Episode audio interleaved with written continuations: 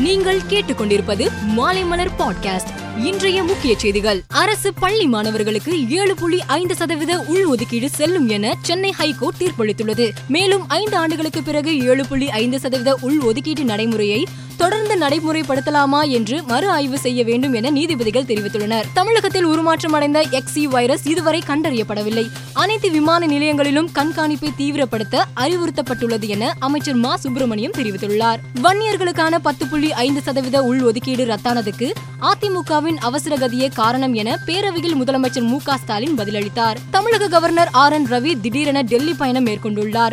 டெல்லி சென்றுள்ள அவர் பிரதமரை சந்தித்து பேச வாய்ப்புள்ளதாக தகவல் வெளியாகியுள்ளது. சென்னை மாநகராட்சியில் உள்ள இருநூறு வார்டு கவுன்சிலர்களையும் பொதுமக்கள் எளிதாக தொடர்பு கொள்ள கவுன்சிலர்களுக்கு புதிய செல்போன் எண்கள் வழங்கப்பட்டுள்ளது. ஒன்பது நான்கு நான்கு ஐந்து நான்கு ஆறு ஏழு பூஜ்ஜியம் பூஜ்ஜியம் ஒன்று எண்ணில் தொடங்கி ஒன்பது நான்கு நான்கு ஐந்து நான்கு ஆறு ஏழு இரண்டு பூஜ்ஜியம் பூஜ்ஜியம் வரை கவுன்சிலர்களுக்கு வரிசையாக ஒரே மாதிரியான எண்கள் வழங்கப்பட்டுள்ளன. ஏழை எளிய மக்களுக்கு மலிவு விலையில் சிறந்த சுகாதாரம் வழங்குவதில் அரசு முழு கவனம் செலுத்துகிறது என பிரதமர் மோடி தெரிவித்துள்ளார். எரிபொருளின் விலையை உயர்த்தி மத்திய அரசு சாமானியர்களிடம் கொள்ளையடிப்பதாக காங்கிரஸ் தேசியவாத காங்கிரஸ் கட்சிகள் குற்றம் சாட்டியுள்ளன. பொருளாதார நெருக்கடியில் தவித்து வரும் இலங்கைக்கு இந்தியா உதவி வருகிறது. இந்த நிலையில் இந்தியா எங்களுக்கு மூத்த சகோதரனாக இருந்து உதவி வருவதாக பிரதமர் மோடிக்கு இலங்கை முன்னாள் அமைச்சர் அர்ஜுன ரணதுங்கா பாராட்டு தெரிவித்துள்ளார். ரஷ்யா மற்றும் அண்டை நாடான பெலாரஸில் உள்ள வாடிக்கையாளர்களுக்கு ஏற்றுமதியை இன்டெல் நிறுவனம் ஏற்கனவே நிறுத்தி வைத்துள்ளது. ஐபிஎல் கிரிக்கெட்டில் நேற்று நடைபெற்ற ஆட்டத்தில் மும்பை இந்தியன்ஸ் அணிக்கு எதிரான கொல்கத்தா நைட் ரைடர்ஸ் அணி வெற்றி பெற்றது.